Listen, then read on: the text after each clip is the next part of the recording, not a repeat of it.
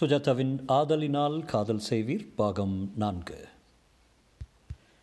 ஜோமோவுக்கு அத்தனை சந்தோஷத்தை என்ன செய்வதென்று தெரியவில்லை. மார்பு மார்பு கூட்டுக்குள் இடப்பக்கம் இரண்டாம் மூன்றாம் எலும்புகளுக்கு இடையில் இருபது டிகிரி செல்சியஸில் பர்மனெண்ட்டாக ஒரு தங்க பிழம்பு குடிகொண்டு விட்டது. விழுங்கலாமா வெளியில் எடுக்கலாமா என்று தெரியாமல் திணறினான். சென்னை நகரமே வேஷம் மாறியிருந்தது. பல்லவன் பஸ்களும் பரங்கிக்காய் விற்பவர்களும் சங்கீதம் உபயோகப்படுத்துவது போல தோன்றியது. என்னால் நம்பவே முடியலடா ஹரிஸ், லாட்ரி அடிச்சாப்புல இருக்கு. ஜாமா, உனக்கு ஒரு வார்த்தை சொல்லட்டுமா? வேண்டாம். கல்யாணம் பண்ணிக்காதடா. ஷ்னைடர்னு ஒரு ஜெர்மன் சைக்காலஜிஸ்ட்டு வாழ்நாள் பூராவும் கல்யாணங்களே ஆராய்ஞ்சிருக்கான். கல்யாணமாகி மூணு வருஷத்துக்குள்ளே கணவன் மனைவியும் பேச வேண்டியதெல்லாம் பேசி தீர்த்துறாங்களாம். அதுக்கப்புறம் மௌனம், மகா மௌனம். டிஎஸ் எலியட் சொன்னாப்புல, we crop together and wait await speech. டே டே மாமா, ஜோமா கல்யாணம் பண்ணிக்க போகிறது என்ன என்ன லாஷா அபிலாஷா? மாமா என்னடா திடுதுப்புன்னு? நாங்கள்லாம் பொண்ணை பார்த்து சம்மதம் சொல்ல வேண்டுமா? நான் கூட்டிகிட்டு வருவேண்டா நிச்சயம். பாரு அரி, சொல்கிறத கேட்காத. பெஸ்ஸிமிஸ்ட் அவன். இவன் கல்யாணம் ரொம்ப உத்தமமானது. பட்டு வேஷ்டி கொடுக்குறவங்க கொடுக்குறாதவங்களுக்கு ஒரு பெண்ணை வீட்டுக்கு கூட்டிகிட்டு போடுறது கொடுமை. வாமா லின்னியே. லின்னியை ஒரு வாரத்தில் ஒரு வாரத்தில் மாறி இருந்தால் பாவாடை தாவணி அணிந்து கொண்டு இருக்கிற கூந்தலை ரப்பர் வளையத்தில் சேமித்து நெற்றிக்கு ஒரு பொட்டு கூட இட்டு கண்ணாடி ஃப்ரேம் மாற்றி ஏறக்குறைய அழகாகவே இருந்தாள். Good evening sir. அபிலயன் குரூப்பெல்லாம் படித்தேன், புரிஞ்சுதா? புரியல சார், இன்னொரு தடவை சொல்லி கொடுத்துட்டிங்கன்னா. எனக்கும் புரியல. எதுக்கும் உங்களுக்கு குரூப்ஸு ரிங்ஸு ஃபீல்ஸ் எல்லாம் வச்சுருக்காங்கன்னு உங்கள் வாத்தியார்களுக்கே புரியாது. காம்படிட்டிவ் அசோசியேட்டிவ் புரிஞ்சுதா? ஒரு மாதிரி குன்ஸாக புரிஞ்சுது சார். பாரு, நான் உனக்கு முத்தம் கொடுத்தா நீ எனக்கு திருப்பி முத்தம் கொடுக்கலாம்.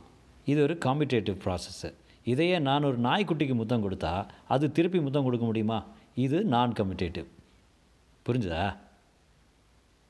A dot B is equal to B dot A. புரியுதா? இப்போ புரியுது.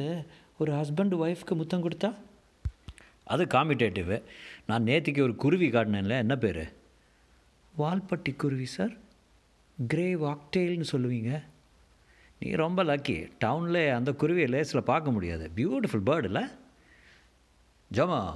ப்ரொஃபஸர் நிஜமாகவே ஜீனியஸு. என்னை தோட்டத்தில் அழைச்சிட்டு போய் இல்லைனிய தோட்டத்தில் அழைச்சி போய் என்னென்னலாம் காட்டினார் தெரியுமா? வாலாட்டி குருவி போல் பேசினால் லில்லியும். லினி, பேசாமல் அந்த மூலையில் உட்காந்துட்டு இந்த மூணு ப்ராப்ளம்ஸை போடுன்னு ட்ரை பண்ணுறேன் சார். அதுக்குள்ளே ஒரு சின்னதாக ஒரு தூக்கம் போட்டுட்டு வந்துடுறேன். இல்லைனி பியர் டார்லிங், என் சாக்ஸு நாலு வாஷ் பண்ணி வச்சுருக்கிறியா? With pleasure sir. மாமா, இது ஒன்றும் உருப்புற கேஸை தெரில என்றான். ஜோமோ தன் அறைக்கு போய் அன்புள்ள அப்பாவுக்கு என்று உடனே கடிதம் எழுத ஆரம்பித்தான். லினி கணக்கு போடாமல் சோம்பேறித்தனமாக ஹரிசின் கித்தாரை எடுத்துக்கொண்டிருக்க அதன் விண் என்ற கம்பிகள் இறைக்க எழுப்புவது கேட்டது. இப்போவும் உங்கள் இளமை காலத்து ஸ்நேகிதர் கூட இன்றைக்கு தான் சந்தித்தேன். அது அங்கே வெய் முதல்ல என்று ஹரிஸ் அந்த பெண்ணின் கழுத்தில் கையை மாலையாக போட்டு அவள் விரல்களை கித்தார் கம்பிகள் அழுத்தி கொண்டிருந்தான். சார் வலிக்குது. புதுசாக எதுவும் இப்படி தான் முதல்ல வலிக்கும். ஆட்டோவில் மேற்படி மறுபடி மேம்பாலம் சினிமா தியேட்டர் அருகில் உள்ள சந்து என்று விரையும் போது ஹரிஸின் வினோத டியூஷனை பற்றி கவலையுடன் நினைத்தான். ஹரிஸ் அந்த பெண்ணை எடுபடி ஆளாக உபயோகிப்பதாயும் கணக்கு கணக்குக்கு கணக்கோடு பற்பல காரியங்களை செய்வதற்கு கற்றுத்தருவது அந்த இளம் மனதுக்கு எப்படி பாதிக்கப்படும் என்று கவலைப்பட்டான். ஹரிஸ் அவளை பெண்ணாகவே நினைக்க மாட்டான். அவன் செயல்களில் விகல்பம் எதுவும் கிடையாது. ஆனால் சட்டென்று யாராவது பார்த்தால் தப்பாக தான் எடுத்துக்கொள்வார்கள். கித்தாரின் கம்பிகளை அழுத்த பழக தரும்போது அவன் முழங்கை லினியின் மார்பையும் அழுத்தியது சில பேர் தப்பாக எடுத்துக்கொள்ளக்கூடும். ஹரிஸிடம் ஒரு முறை சொல்லவிடும். மீண்டும் அபிலாஷாவின் வீட்டுக்கு வந்து கதவை தட்டியதில் கதவு கொஞ்சம் நேரத்தில் யார் என்று கேட்டது. நான் தான் மோகன் அபி என்றான். தனியாக இருக்கிறாளா? கதவை திறந்தது. அபிலாஷா இல்லை. அந்த வேலைக்காரி பெண் தான் நின்று கொண்டிருந்தாள். ஜோமோவை பார்த்ததும் வாங்க என்று புன்னகை சிரித்தாள். என்ன திரும்பி வந்துட்டீங்க? இல்லை, வந்து பார்த்துட்டு போகலான்னு என்று முழப்பினான். அந்த பெண் எல்லாம் தெரிந்தவள் போல புன்னகை பூத்தாள். இல்லை வாங்க. அவங்க இல்லையா? எவங்க? அப்பா அபிலாஷா ரெண்டு பேரும் வெளியே போயிருக்காங்க. டாக்டரை பார்த்துட்டு கண்ணாடி மாற்றிட்டு அப்படியே ஜோசியரை சேர்த்து கேட்டுட்டு நிச்சயதார்த்தத்துக்கு நாள் பார்த்துடலான்னு போயிருக்காங்க. அரை அவர் முக்கால் அவர் ஆகுங்க. எதாவது சொல்லணுமா? இல்லைங்க, வந்தால் வந்துட்டு போனேன்னு சொல்லுங்கள். என்ன என்ன பிடிச்சி வாங்க போங்கங்கிறீங்க? பெரியவர் பேர் தெரியணும். எங்கள் அப்பாவுக்கு கடிதம் எழுதணும். சண்முகம் தாங்க. உள்ளே வாங்களேன். இல்லைங்க, நான் வரேன். ரொம்ப வெக்கப்படுறீங்களே? இந்த கேள்வியில் ஒரு விதமான அழைப்பு இருந்தது. திகைக்க வைத்தது. அந்த பெண்ணை நிமிர்ந்து பார்த்தான். சற்று பருமனாக தளதளவென்று இருந்தாள். வேலைக்காரிக்கு அலங்காரிகம் கொஞ்சம் ஜாஸ்தியாக தான் இருந்தது. எல்லாம் சினிமாவால் தான் என்று தோன்றியது. கொஞ்சம் ஃப்ளர்ட்டாக இருப்பாளோ? முதல் காரியமாக கல்யாணமானதும் இவளை நிறுத்தி சொல்ல வேண்டும். ஒரு கோப்பை தேநீரை அவன் அருகில் மேஜை மேல் வந்து வைத்துவிட்டு அந்த பெண் ஜோமோவின் பக்கத்தில் உட்கார்ந்தாள். அவன் கையை பற்றி இழுத்து தன் கன்னத்தில் தேய்த்து கொள்கிற மாதிரி பண்ண முயற்சி செய்ய ஜோமோ சிரமத்துடன் பிடுங்கி கொண்டான். என்னங்க இது நீங்கள் பண்ணுறது? நல்லாவே இல்லை.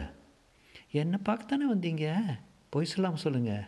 அட, என்னது எழவா போச்சு? பொய்யே பொய்யே என்று அந்த பெண் ஜோமோவின் கழுத்தை பிடித்து கொண்டு தன் மார்பின் மேல் அழுத்தி வீழ்த்தினாள்.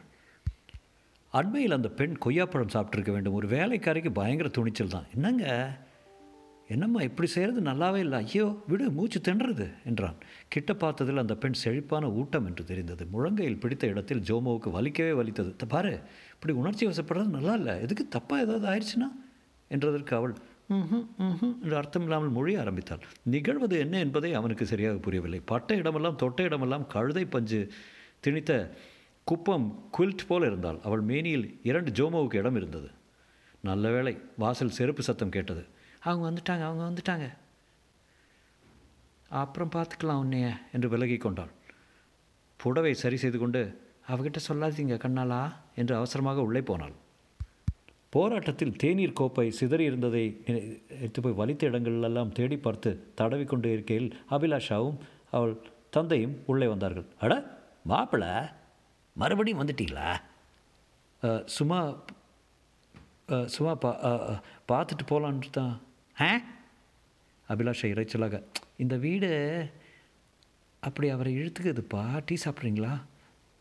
வேண்டாம் வேண்டாம், சாப்பிட்டாச்சு என்றான். என் பொண்ணு எங்கே போயிடுவா? உங்களுக்கு தான் தீர்மானமாச்சே. ஜோசியரை பார்த்துக்கிட்டு தேதி வச்சுட்டு வந்தோம். தை மாதம் முதலே நல்லா இருக்குதான். உங்கள் அப்பாவுக்கு லெட்டர் எழுதிடுறேன். அவர் சம்பாதிப்பார்ல. த தாராளமாக நானும் இன்றைக்கி தான் எழுத போகிறேன். ஞாயிற்றுக்கிழமை பிருந்தாவனில் வர சொல்லியிருக்கேன். எங்கே வந்து தங்கட்டும், வேறு ஹோட்டல் எதுவும் வேண்டாம். என்ன அப்போ தை மாதம் வச்சுக்க முடியும்னு சொல்கிறீங்க? ஏன்னா கல்யாண மண்டபம் புக் பண்ணணும், பத்திரிகை அடிக்கணும், எவ்வளோ இருக்குதுல்ல. அதெல்லாம் நீங்கள் தொடங்கிடலாங்க. அப்பா நான் சொன்னால் ஒப்புத்துட்டுவார். அதுவும் தெரிஞ்ச ஃபேமிலி வேறு. அபிக்குட்டி பேசிக்கிட்டு நான் வந்துடுறேன் என்று உள்ளே போனார் தியாகி சுந்தரம். இத்தனை நேரம் என்ன செய்துட்டு இருந்தீங்க என்றாள் அபிலாஷா. நிமிர்ந்து பார்த்ததில் அவநம்பிக்கையாக இருந்தது. தை மாதம் இவள் என்னுடையவளா? நல்ல வேலை தப்பித்தம். எக்கச்சமான சமயத்தில் பார்த்திருந்தால். கல்யாணம் முடிஞ்சதும் வேலைக்கு வேறு ஆள் பார்த்துடலாங்க. அது உங்கள் இஷ்டம் என்றாள் சற்றே ஆச்சரியத்துடன். நீங்கள் ஒரு முறை என் ரூமுக்கு வரணும், நண்பர்களையெல்லாம் அறிமுகப்படுத்தணும். அதுக்கு என்ன குடும்பத்தோடு வர்றோம். நீங்கள் முதல்ல வரணும். வந்தால் போச்சு. மாப்பிள்ளைக்கு இந்த சலுகை இல்லைன்னா எப்படி? மாப்பிள்ளை எத்தனை இனிமை. எப்போ வர்றீங்க? உங்கள் அப்பா வர்றதுக்குள்ளே வர்றேன். அவருக்கு என்ன எழுதியிருக்கீங்க? இந்த மாதிரி பொண்ணு பிடிச்சி போச்சு, அவங்க உறவாக கூட இருக்கலாம். எதுக்கும் நீங்கள் ஒரு முறை வந்து பார்த்து பேசுகிறது நல்லதுன்னு. நிச்சயமாகவே உங்களுக்கு பொண்ணு பிடிச்சி போச்சா என்று புன்னகை செய்தாள். ஜோமோவுக்கு வேலைக்காரி வலியெல்லாம் பறந்து போயிட்டுரு. என்னங்க அப்படி கேட்குறீங்க? உங்களை சந்தித்ததே பெரும் பாக்கியம்னு சொல்லணும். நாங்கள் தான் பாக்கியம் பண்ணியிருக்கோம். உங்களை ஆஃபீஸில் பார்த்ததுமே எனக்கு பிடிச்சி போச்சு. ஜோமோ வீட்டுக்கு செல்லும் வழியில் பாடிக்கொண்டே வந்ததை பாதசாரிகள் கவனித்தார்கள். வீடு வந்தபோது வெள்ளைக்காரன் மோடாவில் அசௌகரியமாக உட்கார்ந்திருந்தான். Meet my friend Jomo. He is Richard. ரிச்சின்னு கூப்பிடலாம். நான் அது அதுக்கு தான் கூட்டி வந்திருக்கேன். ஹலோ என்று கை கூட்டினான். லினி தட்டின் தோ தொட்டில் தோசையெல்லாம் எடுத்து வந்ததும், boy this is exciting, what is this என்று மிளகாய் பொடியை காட்டி கேட்டான். This we call it gun powder.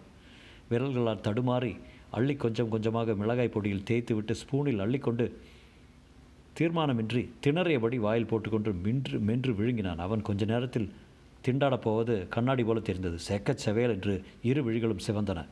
Very nice, very nice, thank you என்றான். Need some water?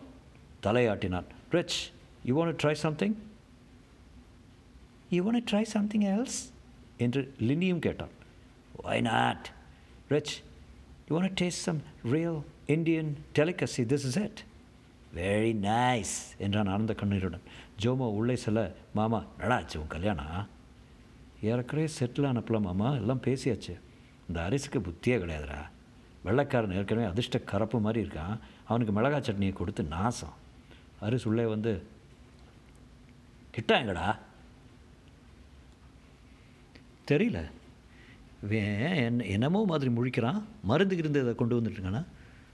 Where is a bathroom சொன்னான். அவன் ஓடினான். பாத்ரூமை விட்டு வெளியே வந்தவுடன், ஏண்டா அறுவட்ட முண்டமே, அவனே காரம் பிடிக்காதவன், அவனுக்கு போய் மிளகா பொடியை கொடுத்து இப்போ அவனுக்கு பாத்ரூம் எங்கேன்னு காட்டணும், எப்படி உட்காருதுன்னு காட்டு என்றான் மாமா.